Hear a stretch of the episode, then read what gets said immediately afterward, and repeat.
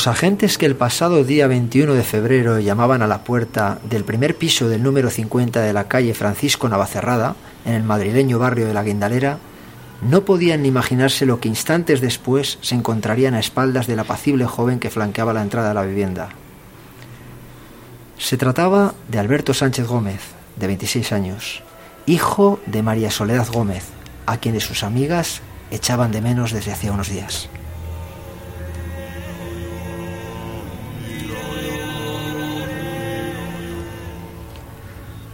Ante la pregunta de uno de los policías acerca de si su madre se encontraba en el domicilio, la fría respuesta estremeció a los allí presentes. Sí, mi madre está aquí dentro, fallecida. Instintivamente cogieron sus armas reglamentarias y exigieron que les guiara hacia ella. Sin inmutarse lo más mínimo, lo hizo.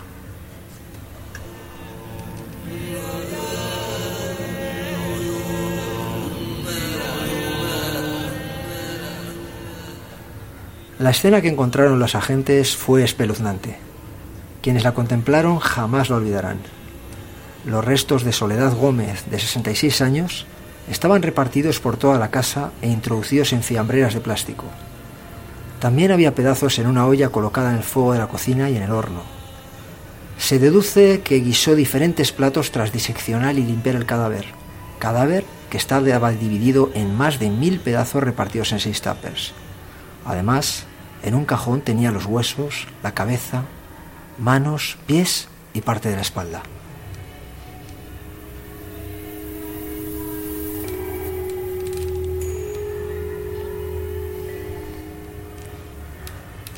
Sin que nadie preguntara nada y ante los ojos de pánico de los policías, el joven manifestó de manera espontánea, El perro y yo nos hemos ido comiendo a trocitos a mi madre. El policía tuvo que bajar a la calle a coger un poco de aire. Era la primera vez en su carrera que contemplaba la obra de un caníbal. Un joven caníbal que días antes colgaba en internet un rap cuya letra ahora cobraba sentido. Pasando al perro con un cencerro. No sé la mierda que digo, pero si te quiero hundir te entierro. Enamora a Tiziano Ferro. Pillo el ferry y te dejo a cero. Cocinando ternera para perder la cordura pollo dulce y mente dura. No existe cura para mi locura. Espera que lo mejor ocurra. Ocurras o te tratan como una curva. Escucho la selva mientras el pájaro silba, bebiendo birra y fumando sativa. Hemos de, de, advertir, nos vemos en la obligación de advertir de la dureza del programa de esta noche. Por suerte no es, normal, no es habitual encontrar sucesos como el que ya tristemente se conoce como el caníbal de ventas, pero es cierto, y como podemos averiguar esta noche, esta siguiente hora, que tampoco es el único caso. Patricia, Patricia Caballes, buenas noches. Hola, buenas noches. Juan Ángel Arradi, buenas noches. Hola, muy buenas noches. Rubén, al otro lado de los botones, tocando todo, buenas noches. Hola, buenas noches. Hoy nos falta aquí nuestro compañero David al micrófono. Aquí mandamos un cariñoso abrazo en medio, en medio de tan hostil noche. Esta noche, en el Prisma de Razón, canibalismo en la actualidad. Comenzamos.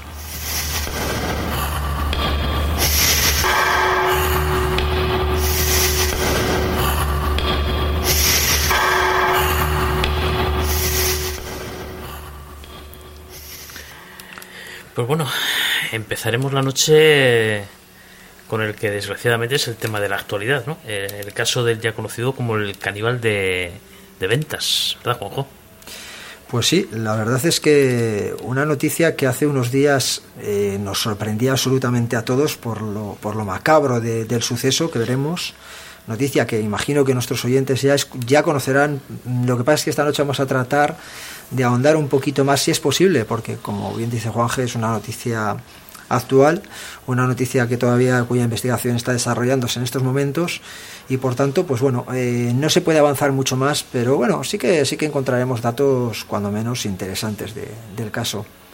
De, un caso eh, que fijaos que los propios investigadores han, han calificado como el crimen más, más atroz de los últimos tiempos.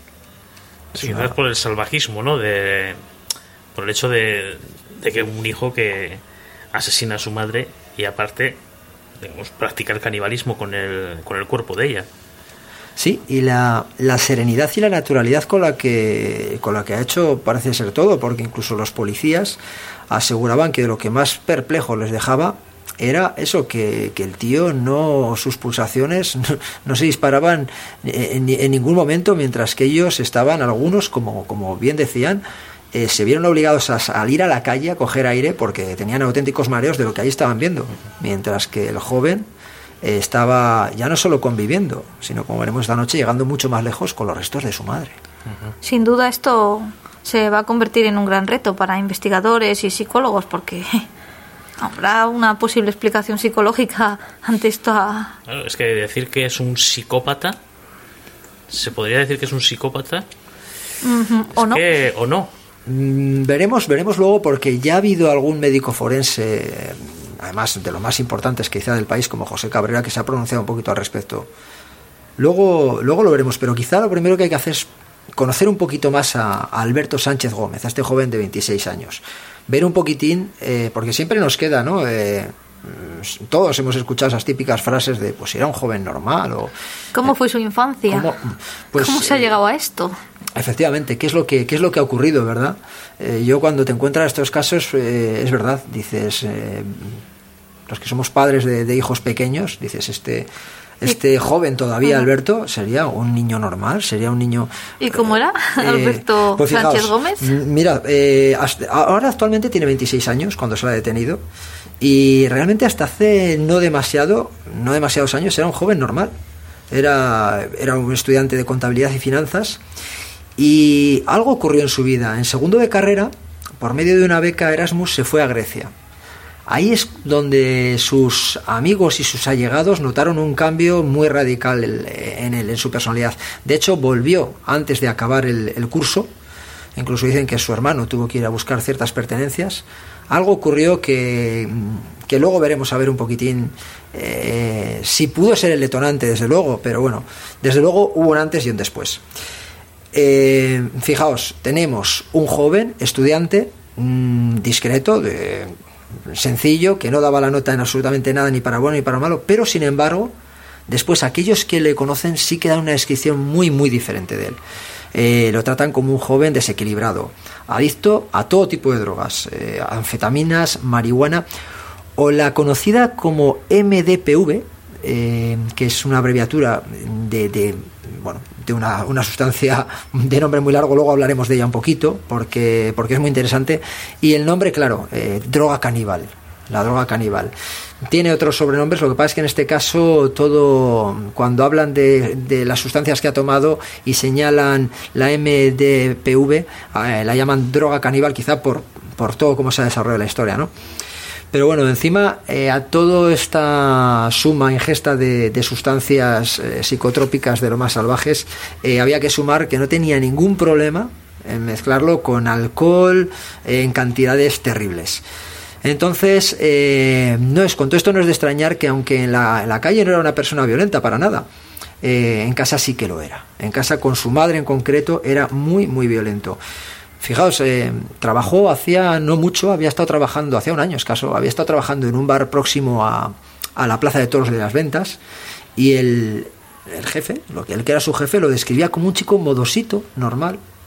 O sea, incluso fijaos, hay amigos que lo tachan de una persona muy callada, callada, introvertida, que a veces les sorprendía porque de repente empezaba a rapear o a cantar flamenco, que parece que era otro de sus, de sus, bueno, de sus aficiones, el flamenco, ¿no? Eh, lo cierto es que eso es de puertas para afuera, como decíamos, de puertas para adentro era un auténtico monstruo con su madre, hasta el punto que se cree que contaba por lo menos, al menos con 12 denuncias por malos tratos. Pero claro, mm, como yo creo que cualquier madre en este mundo, pues eh, no podía ver a su hijo dormir en la calle, eh, y entonces siempre que tenía ocasión pues lo acogía otra vez en casa eh, desoyendo pues incluso los consejos de, algunas de sus amigas. Mm, había tenido también unos ingresos al menos tres ingresos en servicios psiquiátricos. Y claro tenía una medicación muy muy potente pues imaginaos todo lo que hemos hablado antes de sustancias psicotrópicas unido al alcohol y unido a esta medicación.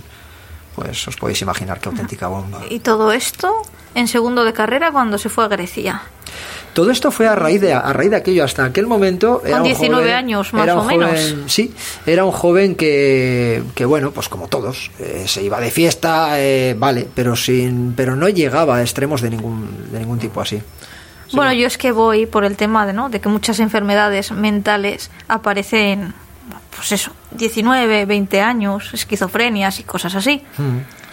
Y si ha acabado también ingresado en centros psiquiátricos con medicación, es que Sí, algo, sí. ten- algo tenía. Está claro, eh, algún tipo de diagnóstico tenía, porque si no no lo Evidentemente. iba a, a ingresar y, y medicar. La cuestión es que qué ocurrió en Grecia. Pues igual no ocurrió nada. No, sí, igual se eh, destapó su enfermedad mental. Parece No, que allí es pues- donde probó y experimentó por primera vez la llamada MDPV, la droga caníbal que hemos hablado. Ahí es cuando empezó a, eh, a tontear con una droga que es altamente, altamente adictiva, hay que decir. Luego hablaremos de ella de todas formas, porque es muy interesante. Me preguntabas, me parece, Patricia. Yo, yo hace muchos años, bueno, mi primer trabajo fue en un hospital psiquiátrico y había un ala de gente joven que se había pasado metiéndose de todo. Y estaba muy, muy mal. No, Pues este, claro, son- si tienes un problema mental y encima le sumas el consumo de sustancias alucinógenas y de este tipo, Alcohol y todo. o sea, es que- es alcohol, que una, mm, pues aquello tu que el cerebro cuerpo- te revienta. Efectivamente, el cuerpo puede, puede soportarlo, que no siempre, pero la mente, como dices tú, la cabeza no. Sí, el cuerpo sí, pero la cabeza... Era una bomba de relojería. Efectivamente, efectivamente. Y An- bueno, antes me preguntabas un poquito cuál era su entorno familiar, ¿verdad? te iba a decir, el entorno dibujar. familiar, Hemos vamos visto a- a Alberto, pero vamos a llegar a ampliar un poquito ese, ese círculo que no era, que realmente no era demasiado extenso, porque bueno, su padre, que era, era ebanista, falleció víctima de un cáncer hacía, hacía 15 años y tiene un hermano un hermano mayor. Se trata de una familia humilde, una familia trabajadora. Y bueno, la madre, Soledad, la, la víctima, la desgraciada víctima, los vecinos la describían como una persona res- reservada, pero de trato afable. Es cierto, hay que decir que parece que tenía la mujer algún problema de alcohol también, de alcoholismo. Y quienes la veían por la calle, paseando por, la veían paseando un perro, eh, pues como decimos, en- manteniéndose un tanto distante, y a lo sumo hacía alguna parada en, un, en un bar próximo, y alguna vez el camarero, por ese, esa amistad ya que tenía casi con ella, la preguntaba por los golpes que tenía a veces en la cara, que presentaba a veces hematomas, y ella siempre lo justificaba con el perro. Me he enredado con la correa del perro, me he caído, me ha tirado, que este perro es un animal. Y ahí lo dejaba, aunque bueno, eh, era un secreto a voces que realmente la causa era, era su hijo, era Alberto. ¿y del hermano mayor? ¿Qué se sabe del hermano mayor? Pues poco, eh, la verdad es que hacía mucho que no se le veía por el barrio y evidentemente ahora eh, con todo este jaleo que, que hay mediático, porque hay que decir que, que hasta hace pocos días eh, había una auténtica vigilancia de 24 horas de quién entraba, salía de la casa, porque claro, ha habido toda la expectación que se ha creado en el barrio, ¿no? Eh, ha habido también oportunistas que han ido allí a salir en la televisión, a hablar, a contar, pues yo conocía a este y bueno, y se han hecho y bueno, pues pues mucha policía científica entrando, saliendo de la casa. Entonces el hermano mayor la verdad es que se ha mantenido bastante alejado. ¿Y cuál sería la secuencia de los hechos? Como decíamos antes, todavía no podemos contar gran cosa por tratarse de una investigación abierta y los datos que nos llegan pues van muy muy muy despacito. Pero bueno, lo que se sabe es que el pasado ya verano Alberto, desde entonces, desde más o menos el pasado verano, se le veía muy poquito a Alberto por la zona. Se dice que vivió de ocupa en un piso próximo, eh, incluso en un, en un parque, en un parque que hay por la zona, también estuvo en una pequeña tienda de campaña allí bastante tiempo. Eh, pero como decíamos, pues la madre en cuanto tenía ocasión lo metía en casa. Eh, él, mismo confesó a la policía, porque nadie tenía claro, eh, es que es muy crudo, ¿no? Porque como vamos a ver luego un poquito la, escena, o como ya hemos contado la entrada, es muy difícil todavía saber qué ocurrió y qué día ocurrió. Eh, la policía, tirando un poquito el hilo, mm, y según él mismo ha ido confesando, parece ser que ha cerrado toda la noche del 6 de febrero que fue cuando acabó con la vida de su madre Soledad, Soledad Gómez, que entonces, como hemos dicho, contaba 66 años. Hay que decir que los vecinos sí que oyeron algún golpe, oyeron golpes a las tantas de la madrugada, pero es tan triste que ya no les extrañaba, o sea, ya era una, bueno, una triste realidad, ¿no? Tampoco... Eh, no se conocen las causas de la muerte, al igual que tampoco se sabe cuánto tiempo después procedió a esa, esa masacre, ¿no? De trocearla con, al, al parece ser que con cuchillos profesionales y posiblemente incluso con la ayuda de alguna cortadora tipo rotaflex, Es cierto que había hecho algún curso el, el chico este de cocina y, y con buenas herramientas está tampoco esto bruto decirlo, pero bueno, parece que hizo un muy buen trabajo, un trabajo muy fino y, y que sí, sí. Da la sensación como de premeditado, porque el hueso es muy duro, ¿no? Necesitas la rotaflex para cortar. Parece que esto no le dio la ventolera, ¿no? Da la sensación de, de que estaba preparado para hacerlo. Posiblemente, posiblemente. Porque bueno, el eh, cuchillo es bueno, la rotaflex. Esto no es de, uy, me caliento, mato a mi madre, uy, a ver qué hago. Bueno, lo que no se sabe es si la, O es que le ha dado si la mucho radial, tiempo. si la radial la tenía ya antes de cometer el asesinato. ¿Le o fue gustaba algo el bricolaje? ¿Cuántas Hombre, es una, es una eh? herramienta que puede haber en cualquier casa prácticamente. En Es la mía no. Bueno, eh, sí, es cierto, sí. es cierto. Y como decimos, eh, incógnitas que todavía, que irán saliendo cosas, no todas evidentemente, pero bueno. Lo que decía que es que además algo que dificulta mucho esto, Patricia, Ah. es que es el estado en el que encontró el cuerpo, ¿no? Porque se estima que hizo unos mil trozos, unos mil trozos eh, con el cuerpo de su madre que metió en tuppers. Curiosamente dejó entera la cabeza, eh, las manos, los pies, unos huesos y parte de la espalda. Todo esto lo metió además muy ordenado y de forma muy cuidadosa en los cajones. Estaba todo muy limpio el piso, estaba totalmente impoluto. También había tirado a la basura de su casa y en cubos de- del propio bloque otros restos. Y algo que ha llamado un poquito la atención es que, curiosamente, eh, órganos vitales como el hígado, los pulmones, el estómago, el páncreas, no han aparecido. Únicamente se ha hallado una pequeña parte del corazón. Eh, es que lo que antes os decía, lo curioso es la normalidad con la que ha llevado su vida, porque después la gente la ha visto entrar y salir de la calle, eh, pasear por el barrio, pasear a su perro. Ha convivido con total normalidad y curiosamente, y lo más duro quizás es que alimentándose y alimentando en ocasiones a su perro coque con los restos previamente cocinados en el horno o una olla de su madre.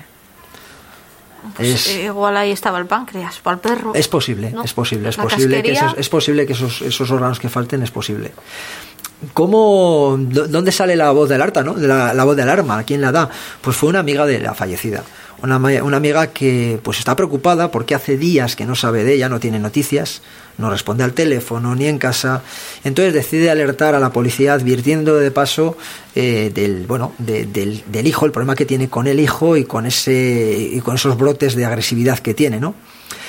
Resulta que a eso de las 12 del mediodía del día 21 de febrero se desarrolla la escena que hemos vivido un poquito a la entrada. ¿no? Los agentes llaman al primer piso del número 50 de la calle Guin- Guindalera, un barrio de toda, de toda vida de Madrid, y nadie, nadie pensaba que se iba a encontrar aquella escena. Algunos sí que es cierto que pensaban que podía, bueno, pues que podía haber acabado con la vida, pero claro, eh, no se esperaban al abrir la puerta y encontrarse una persona con tal dosis de frialdad, de serenidad, eh, que, que- que había sido capaz de todo aquello.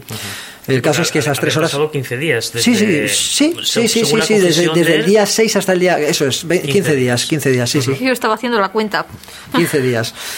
Si obedecemos a. Porque la única fecha que estimamos ese día 6 es porque es lo que él dijo, él cree que fue el día 6. Entonces, porque- y es con, lo que, es con la hipótesis que está Claro, trabajando porque la la policía. labor forense es muy complicada porque Muy no hay complicada. un- restos que, que le permitan, o sea, no, no hay manera de saber eh, cuál es la fecha de, de la muerte. No se sabe ni cómo se produjo todavía la muerte. O sea, ahora mismo en este Al momento están desmembrado en investigando. tantas partes, es claro, claro, claro. Eso es, eso es. A menos que Bueno, la lo- cabeza pueda quizás pueda darles alguna pista. Seguramente los forenses examinarán la, la cabeza y, y encontrarán ahí algo.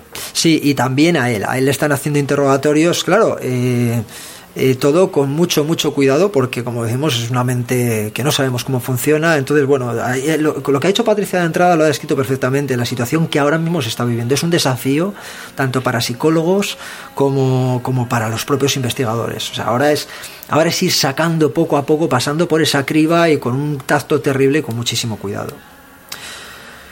Pues bueno, eh, desde las 12 que entraron la policía y se encontraron todo ese, todo ese berenjenal, todo ese desaguisado en, en la casa, hasta las 3 de la tarde, pues estuvieron eh, pues con él allí, interrogándolo en la casa, tratando de entender qué había pasado. Y fue a esa hora, a las 3 de la tarde, cuando, claro, ante la, ante la mirada sorprendida de los vecinos que ya empezaban a, a oír o a intuir Evidentemente algo ocurría porque la cantidad de coches de policía que se, que se acercaban no era normal, algo intuían, pero nadie pensaba que podía ser de tal magnitud. A las 3 de la tarde el sacan, sale, sale esposado el, el presunto, todavía presunto autor, y bueno, 24 horas después ya cuelga en la, en la puerta de la, de la vivienda un cartel que dice Brigada Provincial de Policía Judicial, Grupo 5 de Homicidios, piso precintado.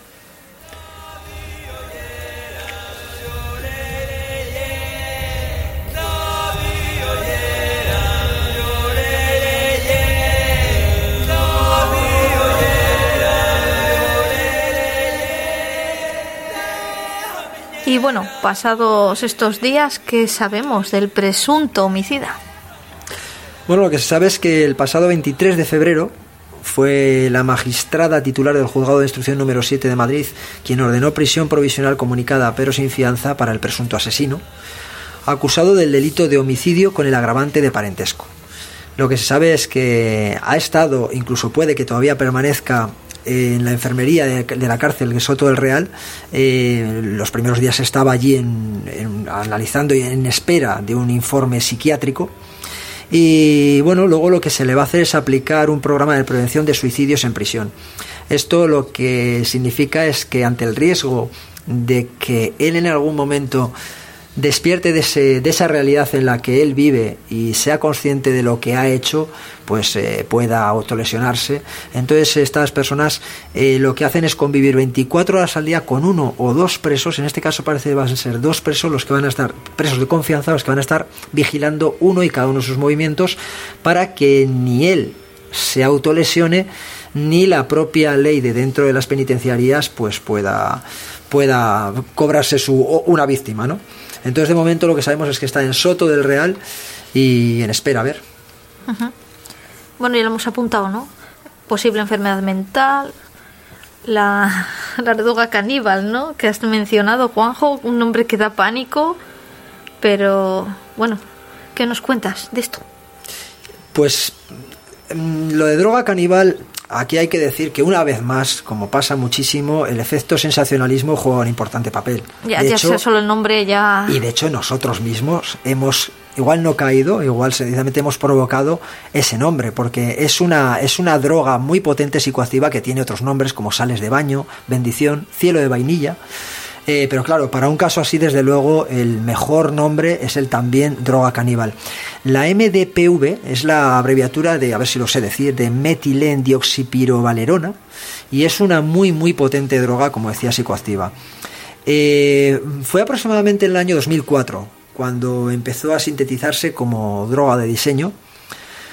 Pero bueno, aquí a lo que interesa, lo que realmente vamos. ¿Es capaz esta droga de, causar ese trastorno en Alberto y que llegara a descuartizar y, comiera, y comer a su madre? Eh, o dicho de otra forma, porque ahora mismo seguramente que mientras estamos esta noche aquí haya personas consumiendo esa droga, que no es tan rara, por otro lado, ¿van a, convertir, a convertirse todos ellos en caníbales? No, la respuesta es un clarísimo y rotundo no. Eh, no lo digo yo, eh, yo no entiendo de esto, pero bueno, nos hemos informado y sí que hablábamos antes, por ejemplo, de expertos como el forense José Cabrera o la neurobióloga eh, Olga Valverde, y lo tienen claro. Mm, es realmente es una, una leyenda urbana el hecho de, bueno, o este nombre, no, evidentemente no les convierte en caníbales, pero sí que es cierto que es un estimulante muy muy potente que como decíamos es capaz de generar una irritabilidad y una agresividad llevada a extremos, a extremos. Y es que realmente es una de estas drogas, como pasa con muchísimas otras, que todavía no se sabe cómo actúa en el cerebro de la persona que lo está, que está bajo sus efectos. Lo que sí que coinciden eh, y lo resume perfectamente es que descompone el comportamiento. Una persona que ya de por sí eh, puede tener, como bien decías, alguna, alguna enfermedad mental, que sin duda lo tiene, algún trastorno, eh, pues si sumamos la ingesta de estas, de estas sustancias, pues es una bomba, es una auténtica bomba.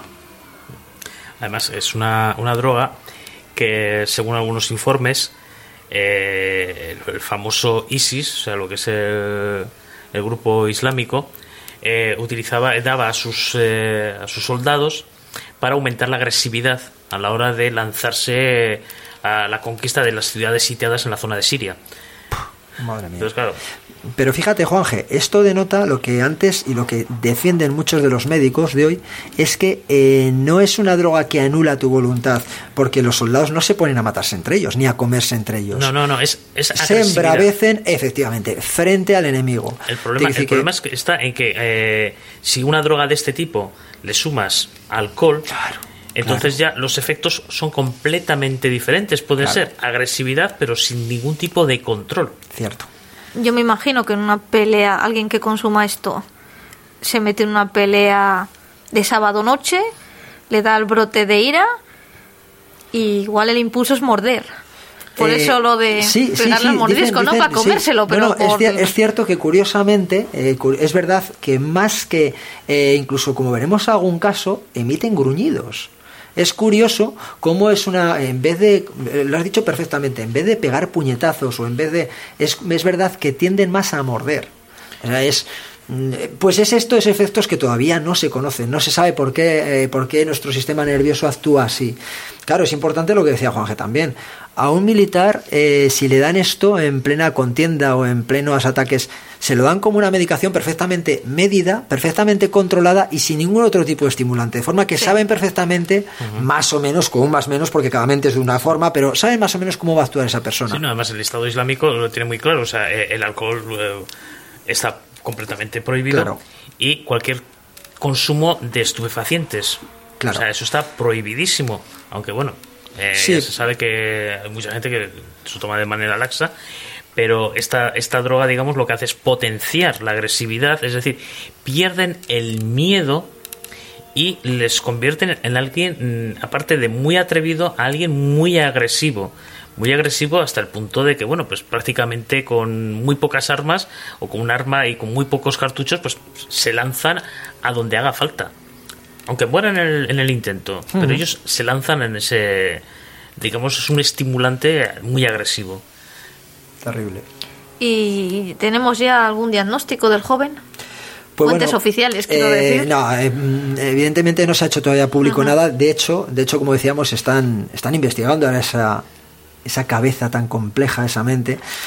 Algún, algún investigador o algún doctor, como el doctor Cabrera, por ejemplo, que tanto estamos mencionando esta noche, sí que se ha atrevido entre comillas, a hacer un pequeño diagnóstico y él lo que tiene prácticamente claro, además sí que afirma que tiene una psicosis, una enfermedad mental muy muy grave y que lo que lo que hace es que el individuo ha perdido el control de la realidad, que tiene delirios y probablemente lo que él ha llegado a hilar es que probablemente dentro de esos delirios ve a su madre como una enemiga, una enemiga total con la que hay que acabar, pero no acabar de cualquier forma, no vale con, con matarla, o sea, hay que llegar más lejos, debe también comérsela para esa forma que acabar con su enemigo. Sin duda, sin duda es algo patológico.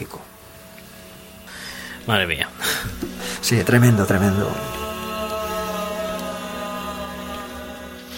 El misterio vuelve de la mano de El prisma de la razón. Una mirada a lo desconocido. Escúchanos los miércoles a las 11 de la noche. Y si eres de los que no trasnochan, los viernes en repetición a las 10.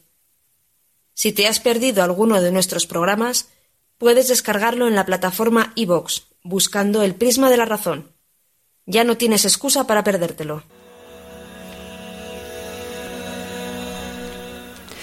Como decíamos un poquito a la entrada, eh, que igual lo hemos soltado un poco así a, casi a, bocajarro, eh, este joven días antes había escrito un rap, había compuesto un rap, un rap que, que, luego se ha hecho muy popular en las redes y que claro, cuando ahora conocemos un poquito más la historia, y si ahora prestamos más atención a la letra, igual cobra algún sentido. Vamos a pedir a Rubén que nos lo vuelva a poner, por favor. Pasando al perro como un cencerro. No sé la mierda que digo, pero si te quiero hundir te entierro. Enamoro a Loticiano Ferro. Pillo el ferry y te dejo a cero. Cocinando ternera para perder la cordura. Pollo dulce y mente dura. No existe cura para mi locura. Espera que lo mejor ocurra. Ocurras o te tratan como una curva. Escucho la selva mientras el pájaro silba, bebiendo birra y fumando sativa. ¿Qué pasaría, ¿Qué pasaría por la mente de este joven en el momento que estaba escribiendo esto? O sea, yo, yo cuando el otro día escuchaba, escuchaba y veía el vídeo, pero cerrando los ojos y escuchas esa voz, Dices, joder. O sea, que, es la de él. Es la de- sí, sí, Sí, es sí, él, sí. está pronunciado. Hay en su como propio- rabia. Hay rabia, eh, sí. Hay rabia Es un, es un, un rap que, que un rap que, que es cierto, que, que, que denota esa. Es cierto que el rap suele ser eh, una letra eh, crítica, suele ser una letra de pro- protesta en ciertos, pero aquí no es un, aquí es una rabia interna, como tú dices, lo que esos comentarios. eh, espero a que lo que mejor ocurra y dices, joder, realmente. Ya, estaba antici- anticipándose. Igual no, pero No. realmente eh, ese, eso que lo mejor muriese su ocurra- madre, estaba- no ese matarla, que sabor desapareciera. Dulce, Eh, es, es Sí, increíble. Cocina la ternera, ¿no? Que- Eso que es. Te lleva a la locura. Sí, sí, es que hay, hay, hay muchas connotaciones que Sí. ahora, visto lo visto, quién sabe si realmente, eh, como antes decía Patricia, esto estaba más premeditado y ya ahí se lo iba currando. Quién sabe, desde luego, la piel de gallina. En unos meses a ver si lo sabemos.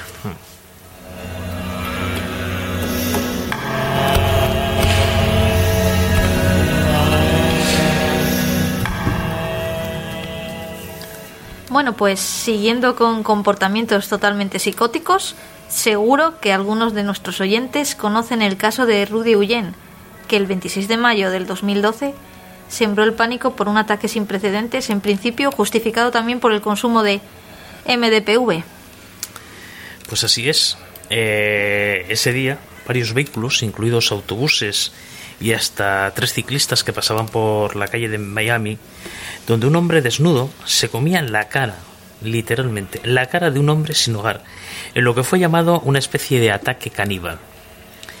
Las imágenes, tomadas por las cámaras de seguridad en el edificio del Gerald, ubicado en el centro de Miami, mostraban la totalidad de los 18 minutos de ataque, que terminó cuando un policía le disparó al caníbal después de que éste no se detuviera y siguiera comiendo la cara del indigente. El vídeo muestra que el atacante, identificado por la policía de Miami como Rudy Eugene, de 31 años, caminando por la acera. A continuación, se detiene en un área sombreada creado por, la puente, por el puente de- del tranvía y en ese momento comienza el ataque. Al parecer, arrastra a su víctima despojándolo de la ropa y golpeándolo eh, lo que parece ser un eh, moviendo las piernas el, indigente en lo que parece ser un aparente intento de defenderse. Pues la verdad que es que el atacante pasa varios minutos en, en cuclillas sobre la víctima. Un testigo relató lo siguiente: el hombre seguía comiéndose al otro tipo, al igual que rasgaba su piel. Todo era un charco de sangre. La llegada de la policía no detuvo al atacante. Cuando el oficial se acercó, le dijo que se, detuviera, se, se detuviera, le apuntó con un arma. Él se dio la vuelta, gruñó como un animal salvaje y se mantuvo comiendo la cara del hombre. La verdad que, bueno, eh, podéis imaginaros el, el panorama, eh, la escena. eh, como decías bien, el tema del gruñido, ¿no? Ese salvajismo, esa, ese instinto animal que parecía surgido de, de- de sus entrañas y que en vez de golpearle o con un objeto o con las manos o darle patadas, no, eh, estaba adentellada limpia eh, comiéndose literalmente la cara de este, de este, de este hombre sin hogar. ¿Cómo, ¿Cómo acabó este hombre? Pues hombre, a ver, la víctima permaneció en estado crítico eh, en un hospital mucho tiempo y al final, bueno, se restableció. Pero bueno, con unas terribles secuelas físicas, eh, bueno, es que literalmente le había comido la cara. Tremendo. Yo recuerdo que, que ese vídeo lo que pasa es que por suerte, por suerte, dura muchísimo, pero es verdad que no, no se ve porque, como bien dices, Sí, eso está, cubierto, se queda, digamos, tras una, una columna de lo que parece un puente, pero es verdad, se ven los movimientos de las piernas de, del atacado. La verdad que eh, después de este caso hubo tres o cuatro más que en el propio estado- en Estados Unidos y uno en Londres que también eh, parecían personas que habían sido afectadas por, o sea, que habían consumido este esta droga caníbal, llamada droga caníbal, y, y también eh, el comportamiento era el mismo, era abalanzarse sobre una víctima y liarse a dentelladas, a mordiscos con otras personas. Por ejemplo, un joven en, en Londres pues perdió parte de su brazo porque literalmente se le comió a otro que un, un drogadicto que, que había caído bajo los efectos de esto y perdió gran parte de la, de la- de la masa muscular de uno de los brazos. Eh, otro también le, le arrancó una oreja a otra persona. Bueno, todos nos viene un poco la imagen aquella de Mike Tyson cuando le mordió a Holyfield en la oreja, pero bueno, eh, Mike Tyson en este caso no, no, no consumía no, no necesitaba consumir nada para No necesitaba, no. La verdad que bueno, es... Este caso además parece que el detonante eh, fue algo tan, tan ridículo como que le había lo, él decía que es que le había robado la Biblia decía a ver si que la gente que, que les escuchó gritar antes que decía devuélveme la Biblia que es mía el otro hombre era, era un indigente, el pobre mm. hombre se iba y no le mm. dejó hacer más y se tiró sobre él. Bueno, la verdad que bueno, como eh, digamos como el atacante acabó, acabó muerto a manos de la policía después de los disparos, pues no se sabe exactamente qué es qué es lo que pasó, qué es lo que... No, eso fueron gente que iba, que les escucharon la discusión antes, les vieron correr uno detrás, vamos, correr, eh, tener un pequeño, eh, un pequeño debate ahí, eh, subido de tono, y lo mm. que sí que entendieron era que, que, le dijo de mala forma es que le devolviera la Biblia, mm. y luego ya aparece el ataque. Pero vamos, tampoco quedó muy claro, la verdad es que no, lo que más, o no, no, no, llegó a las noticias, lo que más salió fue esto, porque claro, lo llamativo del caso, porque prácticamente le devolvió parte de la carne, de la cara, o sea, fue brutal zona maxilar, efectivamente. toda esta zona, digamos, pues... Sí, no sabemos si combinó con otras sustancias o los antecedentes de ese hombre, no, pues, sabemos. Pues fíjate, en la, autopsia que hicieron, la autopsia mm. que hicieron, eh, se dice que, y aquí es donde desmitifica un poquitín esto mm. de la droga caníbal, decía que no había tanta sustancia de droga caníbal como de marihuana y hachís. O sea, quizá sí que mezcló eh, todas las sustancias o quizá fue un caso ajeno y vino muy bien lo de droga caníbal, que en aquellos años también estaba un poco de moda. Pero desde luego sí que se me bautizó, se me bautizó como, como un, un, caníbal y lo, enfocaron o lo unieron a esa droga. Sí, bueno, un brote psicótico que no se pudo controlar. Sí. Claro, en otras circunstancias igual alguien lo puede parar, pero en esta... Así es. De todas formas, eh, hemos ido de un caso triste en España de actualidad, nos hemos ido a Estados Unidos y ahora volvemos a Europa, ¿verdad, eh, Patricia? Porque si no me equivoco, en Alemania, eh, en el año 2001, también hay un caso que salió de todos los medios de comunicación, el conocido caníbal de Rotenburgo. Un caso que fue muy, muy mediático, que se hicieron películas, documentales. El caso de Armin Meiwes y vamos a empezar, como hizo Juanjo, pues por ver cómo está la infancia de esta persona, por así decirlo.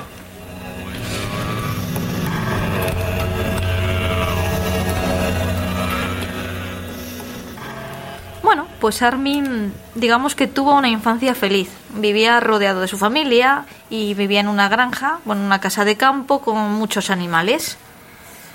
Pero hubo una cosa que pasó. Su padre y sus hermanos se marcharon cuando él todavía era bastante joven y se quedó a cargo de una madre que era además muy huraña y controladora. Entonces Armin se encontró en una soledad, un estado mental así muy triste y se creó un amigo imaginario que él consideraba que era su hermano. Cuando llegó a la adolescencia, pues empezó a tener deseos sexuales hacia su hermano imaginario y hacia otros chicos. Él consideraba que, el vínculo más estrecho era comerse a esa persona, como una forma suprema de unión. O sea que ya apuntaba unas maneras. Esa fue su juventud. Sí, sí. Pero esto era ideal, o sea, lo había idealizado, no, no lo había llevado todavía a cabo. Él, ya con pues veintitantos años, se unió al ejército donde es muy reconocido y admirado por sus compañeros. Él ya dejó ese estado de soledad a un lado y también abandonó estas ideas caníbales y estos deseos sexuales extraños. Y tras más de diez años en la milicia, pues deja el ejército porque su madre pues, se había puesto enferma y se fue a cuidarla. Cuando murió ella, él de nuevo pues se sintió liberado, otra vez se sintió solo y empieza, es cuando empieza a buscar información y por internet relacionados con el canibalismo. Esto, esto me deja flipado. Con el canibalismo. Con el canibalismo. Estamos muy mal. Hay, hay, hay, varios foros relacionados con el canibalismo. Ostras.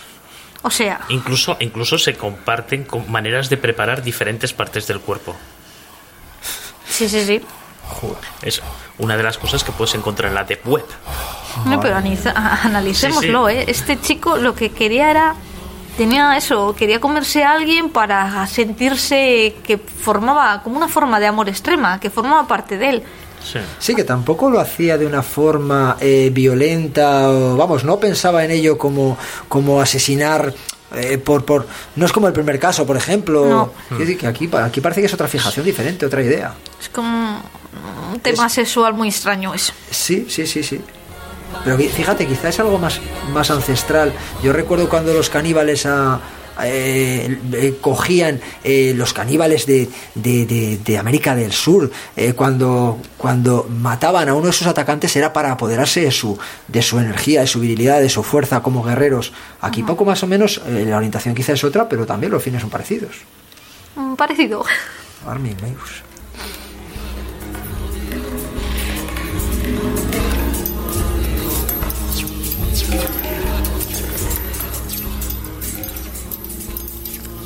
Aquí están lanzando flechas, ¿eh? La canción de Silverio no es por nada, pero está lanzando flechas. Sí, ya haremos otro programa hablando del carismalismo, pero de nuestros ancestros. Ah, pues sí, sí, sí, muy interesante. Habrá que contar con nuestro amigo Germán. Y hablar de Atapuerca. Bueno, pues Arm- Armin, Armin Maywes, su primer contacto, ¿no? Empezaron lo que hemos dicho, ¿no? Por internet a mirar y a buscar contactos. Y el primer contacto, pues fue un cocinero. Este cocinero se ofreció a sí mismo y a dos de sus ayudantes para ser degustados. Armin, bueno, bueno, habría tenido la oportunidad de matarlo y devorarlo, pero ¿sabéis qué pasó? Que la víctima empezó a dudar. Y pues, pues claro, si la víctima dudaba y no estaba de acuerdo con dejarse comer, pues, pues no, no había trato. Así que se marchó. ¿Eh? El banquete solo tenía sentido si la víctima también estaba de acuerdo en ser devorada. A ver, estamos hablando de una persona y decimos, bueno, este tío está loco, es que se quiere comer a alguien, pero el que se ofrece para ser comido, No, mucho peor, es que estoy alucinando. O sea, Sí. ya no es que yo te coma a ti, es que tú quieres que yo te coma. Ahí Es, increíble. Pues vamos a rizarlo más. En el chat, en un, bueno, en el chat, en un chat, conoció a Bert Jungenbrechts, que era un ingeniero de Berlín. Seguro que no lo pronuncia bien, pero venga, con Bert nos vamos a quedar. Bert, eh, para ver cómo era un poco, era, eh, pues, estaba acostumbrado a la violencia, a la tortura, porque formaban parte de sus rituales sexuales cotidianos. Se citaron primero un fin de semana, pues donde se pusieron a prueba no sus instintos caníbales, lo hablaron, etcétera, etcétera. Y tras despedirse en la estación, pues se lo pensó mejor y le llamó a May le llamó para que le volviera a recoger, que quería volver a probarlo.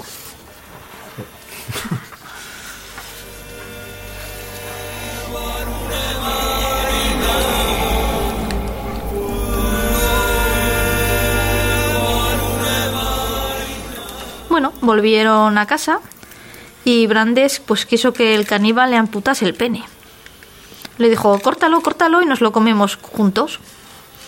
Así que con la ayuda de gran cantidad de alcohol y de medicamentos, como no sentía dolor, pues Bernd ingirió sus propios genitales y Maywes pues le ayudó, le cortó el pene en dos trozos y los cocinó para ambos.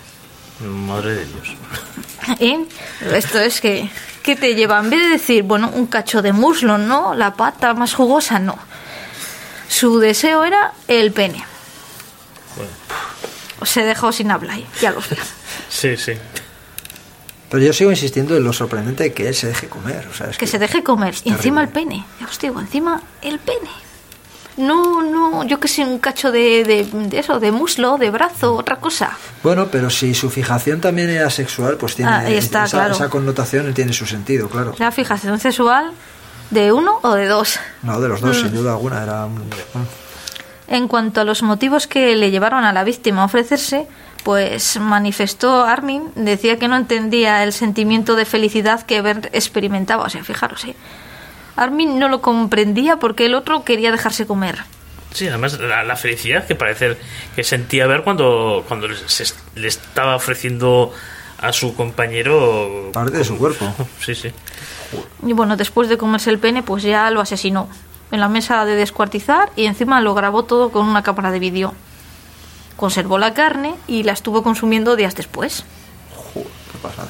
Fíjate, me he quedado con otro detalle. el, eh, esta víctima eh, no era un, era una persona, era una persona, era un ingeniero, una persona preparada, formada, verdad. que llevaba una vida totalmente normal, ordenada. Es una barbaridad. Sí, sí. Esta, esta segunda, esta segunda personalidad.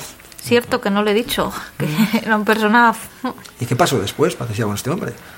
Pues los meses siguientes pues los pasó buscando nuevas víctimas. Como se ve que le gustó el saborcito de la carne humana, pero precisamente esta actitud ¿no? de buscar nuevas víctimas por foros, por internet, pues llamó la atención a la policía y le, vamos, lo desenmascararon. Un estudiante de Innsbruck le denunció además porque aseguraba pues eso que este hombre pues que Mainquest decía eso que eh, por foros que había comido carne humana bla bla bla bla bla bla y en el recuento de respuestas se registraron varios centenares de víctimas dispuestas a dejarse devorar por un caníbal. Así que la policía lo arrestó un año después del asesinato. O sea que mm, varios centenares de víctimas, o sea, De varios- personas, sí, sí, estaban Sí. dispuestas a dejarse, devorar. comer. Madre. Qué barbaridad. ¿Y, ¿Y quién nos dice? Yo siempre, claro, yo todo esto lo suelo llevar a la hora, porque ¿quién Ah. nos dice que ahora no estará ocurriendo algo parecido? Estoy seguro que ¿Cómo filtras lo que es verdad de lo que es pura mentira? Porque tú puedes decir, sí, entrar en el juego, ¿no? Déjame, yo te doy un brazo, es mi ilusión, pero luego es mentira, es todo de boca. Como Ya. si fueras un troll. Sí, no, pero, pero seguramente habrá gente Que lo diga en dispuesta- serio. dispuesta a llegar hasta el final. Claro, ahí está, eso digo. ¿Cómo dis- disciernes de, de los que son troll, de los que de verdad están dispuestos a sacrificarse, a dejarse comer? Y, esta persona realmente es un loco, es un qué qué Pues veréis, el veredicto de los psicólogos y psiquiatras dicen que May West no estaba loco cuando cometió el crimen, pero consideran que la víctima no podía pensar racionalmente. La fiscalía lo quiso juzgar por asesinato con motivos sexuales e imponerle así la cadena perpetua.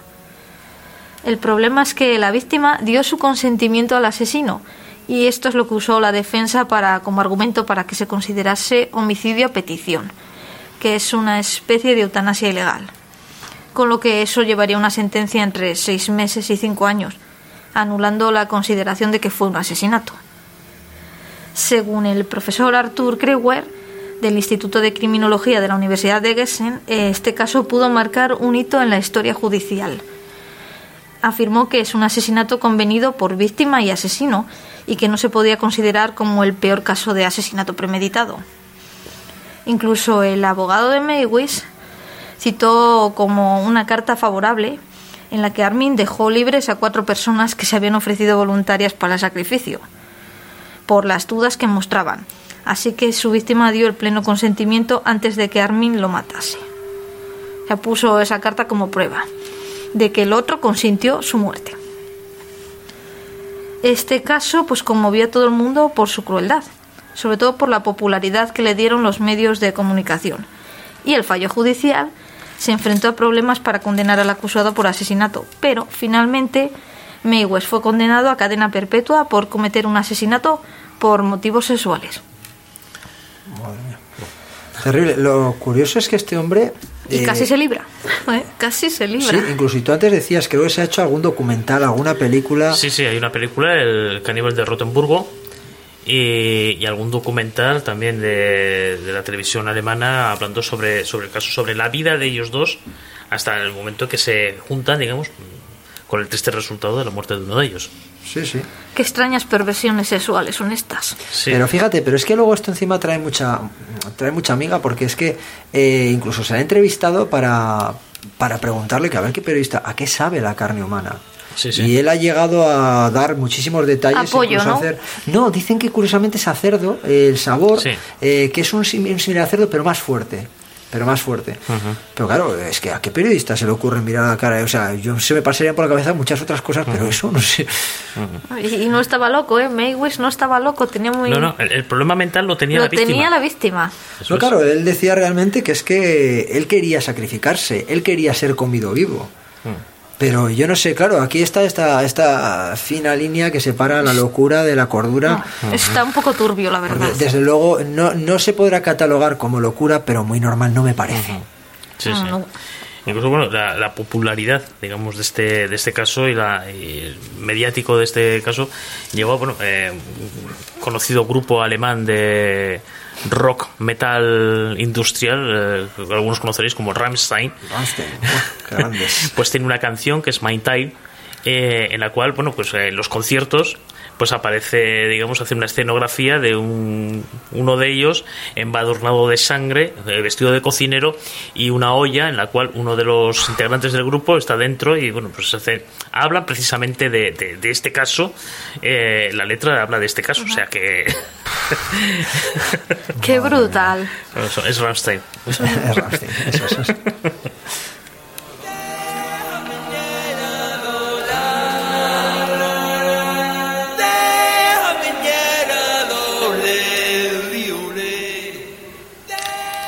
Bueno, pues eh, vamos a volver otra vez a la península ibérica, pero vamos a retroceder un poco en el tiempo. Quizás eh, no de una manera tan obscena o cruel, pero vamos a hablar de un conocidísimo caso, sobre todo en la ciudad de León, la conocida como descuartizadora de León. Eh... Aquí, perdona, Juanje, te voy a cortar. Aquí nuestro amigo Rubén hace así cabecea porque el leonés. Él, es de León, igual que, también mujer, Erika, y tanta gente que nos está escuchando. Pero nosotros comemos cecina, ¿eh? Vosotros coméis cecina. Yo cada vez que voy allí, ya sabes, hace mucho ya solo como verduras. yo me quedo con la cecina. Vale, vale. pregunta, pregunta bien el, origen de la cecina. Eso a, digo a ver si después de escuchar la historia de Juan G, sigues... Me hago vegetariano. pues bueno, eh, vamos a, situar a los, a los protagonistas de este, de este caso. Francisco Villarrubio es un, era un jubilado de la construcción en aquel entonces tenía 65 años y estaba buscando caracoles en la, en la penilla. Eh, lo que es en la cuneta de la carretera de León a Caboalles, cuando se topó con una bolsa de plástico. La levantó porque en este tipo de desperdicios suelen agarrarse los caracoles, como bien saben los buscadores de, caracoles de la, de la, zona de aquí. El peso de la bolsa y su peculiar forma le llamaron la atención. Al abrirla, un denso olor le golpeó el rostro. Al principio pensó que había encontrado un animal muerto que habían arrojado allí, pero enseguida se dio cuenta de que se, trataba de la mitad de un hombre. Francisco había hecho la guerra, donde vio muchos cadáveres, pero aquello era muy distinto. Se trataba de las caderas y las extremidades inferiores de un, de un cuerpo completamente seccionado por la cintura. La verdad que el descubrimiento le, estremeció. Los restos humanos encontrados daban la impresión de haber estado mucho tiempo en agua eh, donde quedaron completamente desangrados, no, no, había nada de sangre. Las ropas que le acompañaban estaban húmedas y los restos no tenían ninguna marca o defecto físico que pudiera ofrecer una pista para su identificación. A la altura de las rodillas podían observarse dos profundos cortes, seguramente hachazos, hechos con la intención de acomodar los huesos en las bolsas que de otra manera no habrían cabido. A modo de, envoltorio de las cadenas y extremidades había un pantalón gris perla de tergal, con los bajos vueltos, unos calzoncillos de algodón y unos calcetines. La relación de objetos que sirvieron de base a las primeras investigaciones se cerraba con un cinturón de cuero marrón, con una villa grande, seccionado en un punto de dentro hacia afuera. O sea que era un hombre. Sí, todo parecía indicar que se trataba de un hombre. La inspección forense indicó que los restos pertenecían exactamente a un hombre de unos 20-25 años, de una estatura aproximada de 170 centímetros y de entre 80 y 90 kilos de peso. Los expertos fijaron el momento del fallecimiento entre 7 y 10 días antes del hallazgo. Tras el descubrimiento de la bolsa, realizaron varias acciones de rastreo por parte de la Guardia Civil a la que se unieron voluntarios de vecinos de los pueblos de alrededor, en busca de lo que consideraban que era la parte superior del cuerpo, de, ese cuerpo, porque habían encontrado la parte inferior, estaban buscando la parte. La otra parte. Exacto. Porque sin ella era prácticamente imposible identificar el cuerpo, a no ser, a no ser que alguien reconociera la ropa o el cinturón. Bueno, claro, menudo incógnita. Pero bueno, la verdad es que el trabajo de investigación fue, fue muy intenso. Se investigaron eh, hoteles, pensiones, por si alguien hubiera dejado algún algún equipaje abandonado, alguna maleta sin, sin dueño. Fueron revisados los archivos de desaparecidos y las fichas de ingreso en los psiquiátricos. Con los datos recogidos, los encargados de la investigación trataron todo tipo de conjeturas. Según algunas, eh, el crimen se cometió en una casa o lugar cerrado, pero con vecinos en las inmediaciones o circunstancias que hicieron posible el descubrimiento del cuerpo. De ahí que este fuera troceado. Claro, Esas eran fíjate las que- hipótesis. que claro, Ah. es una conclusión muy hábil. Decía al final, sí, sí. Claro, claro. Eh, un cuerpo entero lo puedes sacar de una casa fácilmente, si estás solo. A Pero ver. si hay vecinos al lado, lo más fácil es descuartizarlo. Eh, ellos. Esto va a sonar un poco fuerte. Pero yo, si matase a alguien, yo lo descuartizaba. Pero sí, claro, si tienes la, si Si tienes gente, si tienes gente al lado que te pueda ver, sí. Claro, aquí tienes Si no, factores, también sí. es como más cómodo. O sea, por no, por no cargar con un cuerpo, un peso Hay muerto tener, grande. hay que tener mucha sangre fría. Ya no solo para matar, sin duda, pero para descuartizar me parece ya un grado supremo de... de, de- uf. Bueno, Pero bueno, estas son, como decíamos, esto como decías, eh, al final, bueno, es lo que nos parece. no sé. Bueno, o, o lo metes en la bañera con cal viva y bueno, así es menos trabajo. Voy a dejar de dar ideas. Sí, sí, deja de dar ideas. Eh, bueno, cinco días después de que Francisco Villar hubiera dado con aquella primera bolsa, con la parte, se encontró la parte superior. En otra carretera leonesa, la de Vega Cervera, en el kilómetro cinco y medio del término municipal de Villamaní. También en una cuneta y envuelta también en sacas de plástico. Se trataba de la cabeza, el tórax y los brazos. La cabeza, que se encontró junto al tórax, del que se apreciaban los huesos con muy pocas tiras de carne, estaba desfigurada por el proceso de descomposición. Presentaba las facciones parcialmente momificadas, aunque irreconocibles. Los brazos no aparecieron enteros. El izquierdo estaba descarnado, con las puntas de los dedos cortados, y el derecho solo se conservaba hasta el codo. La desaparición de parte de los restos se atribuyó a- en un primer momento a las alimañas que descubrieron el cadáver antes de que un vecino del pueblecito de- del valle de Vega Cervera dio aviso a la Guardia Civil. El cráneo en el cráneo podían contarse eh, siete hachazos, todos ellos mortales de necesidad, tanto por la contundencia como por la profundidad de los cortes. Y también se había producido salida de masa encefálica. En el lugar no había ni anillos, ni papeles, ni ningún reloj. Ningún objeto que pudiera ayudar a saber quién era aquel hombre. Excepto un, un jersey de color gris con un caballo de ajedrez sobre la parte izquierda del bolsillo. Pero se trataba de una prenda corriente que no tenía ninguna señal especial, era una marca comercial. La boca del cadáver estaba abierta y sus rasgos momificados presentaban una expresión indescriptible de terror, como si se hubiera quedado acortonado, acartonado perdón, el último gesto que hizo su propietario, que posiblemente vio cómo le llegaba la muerte.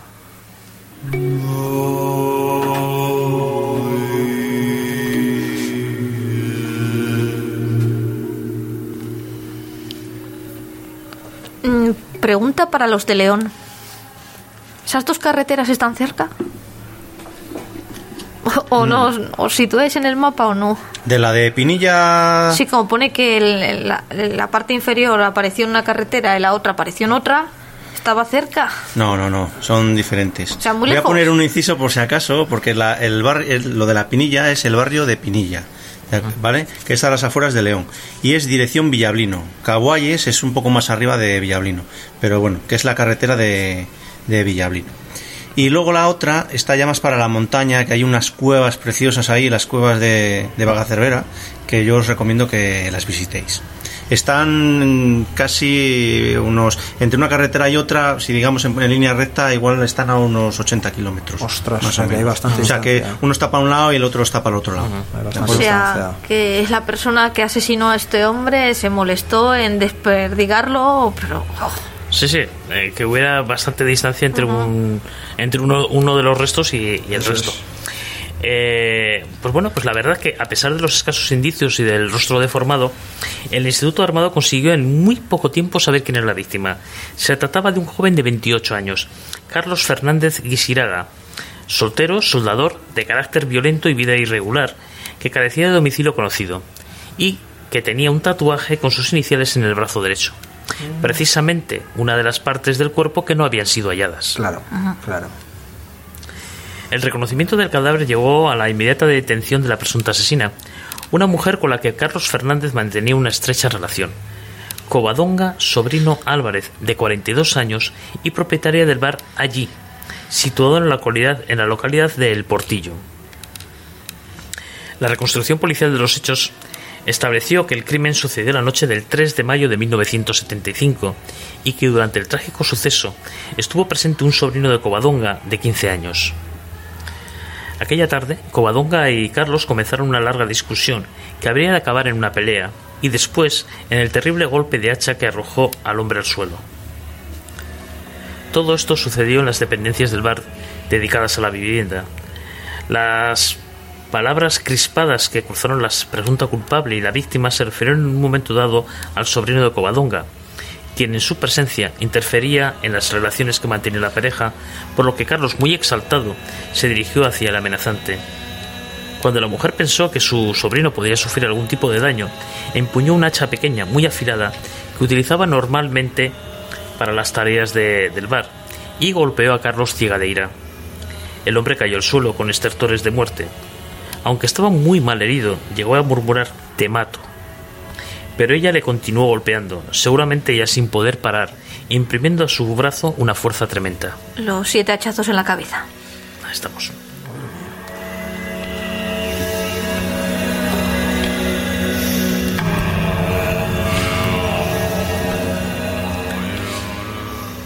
Un cliente entró en el bar mientras se desencadenaba la tragedia.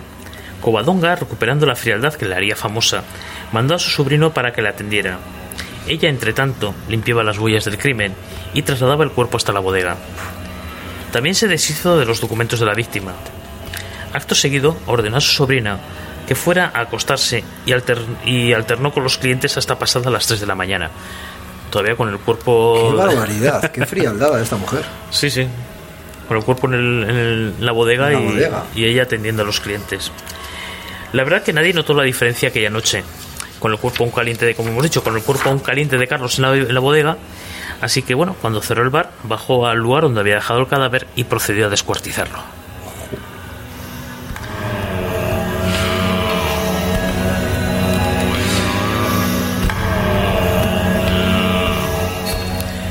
La mañana del domingo día 4, Covadonga llevó a su sobrino a jugar un partido de fútbol en su automóvil, un Renault Gordini. Cuando le dejó en el campo se marchó a terminar su tarea. Colocó, ayudada con el arma homicida y un cuchillo de, an- de de ancha hoja, las dos partes del, cadáver en unos sacos de plástico.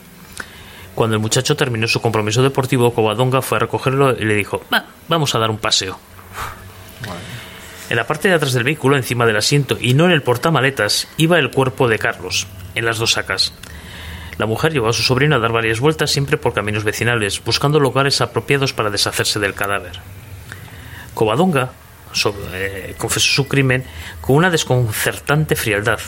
Cuando los agentes le enseñaron las fotos de la cabeza del cadáver, ella, sin demostrar emociones ni soltar una lágrima, se limitó a señalar el parietal derecho y decir, sí, este fue el primer hachazo. Al hacerle reparar los agentes que en aquellos golpes necesitaban de mucha fuerza, ella les habló de sus musculosos bíceps y les invitó a comprobarlo. Toquen, toquen. Verán qué fuerte es mi brazo. Encima se gastaba. Es tremendo, es tremendo. Es que se gastaba Eh, la tía. Es que. Pero, pero fijaos, yo cuando voy a León paso por delante de ese bar, de ese bar en el portillo, eh, de ese antiguo bar. Ahora es una vivienda, además, es verdad que es un tanto tenebrosa y más ahora, eso sin conocer la historia ahora, porque está un poco en medio de la nada, está apartada a la derecha de, de la carretera camino de León, de León ciudad. Y lo que, lo que no, lo que se dice Eso digo yo. no hemos Esto, contado- canibalismo. Claro, ¿dónde queda el canibalismo aquí? Pues fijaos, eh, aquí nuestro amigo Rubén sabe, siempre presume, y yo también lo hago, de las buenas tapas de León. Pues como podéis imaginar, se cree que parte del cuerpo de este hombre fue colocadito debidamente en unas tapas y servidas a los clientes de- del bar ahí. Bueno, Los que se quedaron hasta las 3 de la mañana con ella. Posiblemente. Posteriormente, Posteriormente, sí, sí. Bueno, eso sí, se dice por- Sí, porque faltaban, faltaban Trozos, ¿no? Por lo que del- faltaba. del- fal- pasaban- sí, faltaban trozos de- del cuerpo, sí, sí, sí, sí. Sí. Pero bueno, no se ha podido demostrar, ¿no? Yo nunca sabremos si es una leyenda urbana o no, porque esta mujer eh, era capaz de cualquier cosa. Y además, sí que es cierto, tú decías eh, formas de hacerse deshacer de un cuerpo. Pues una de las formas más eficientes, precisamente, es haciéndoselo comer a las personas. De hecho, no nos da tiempo hoy. Otro día hablaremos de algún otro caso, eh, incluso de, de aquella España negra.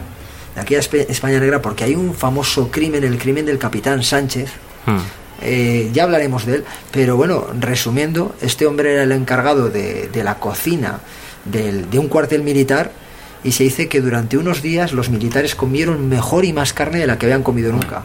Tiempo después se supo que había un cuerpo desaparecido detrás de ello.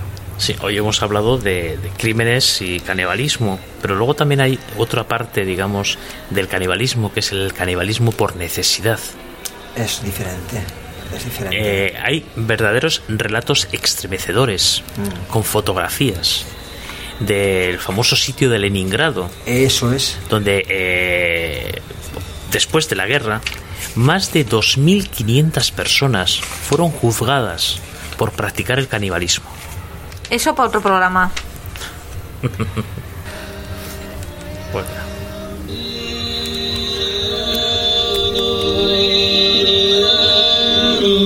Cientos de mariposas blancas. Vaya programa más, más terrible. Las mariposas dicen que nos vayamos.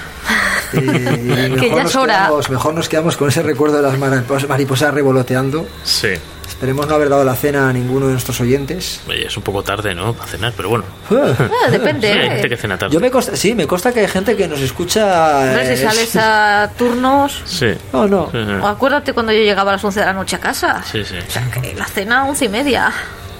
Pues bueno, Pues esperemos que no haya resultado demasiado, demasiado maca- macabro nuestro programa, eh, que empezaba pues con la triste actualidad del caso de Madrid.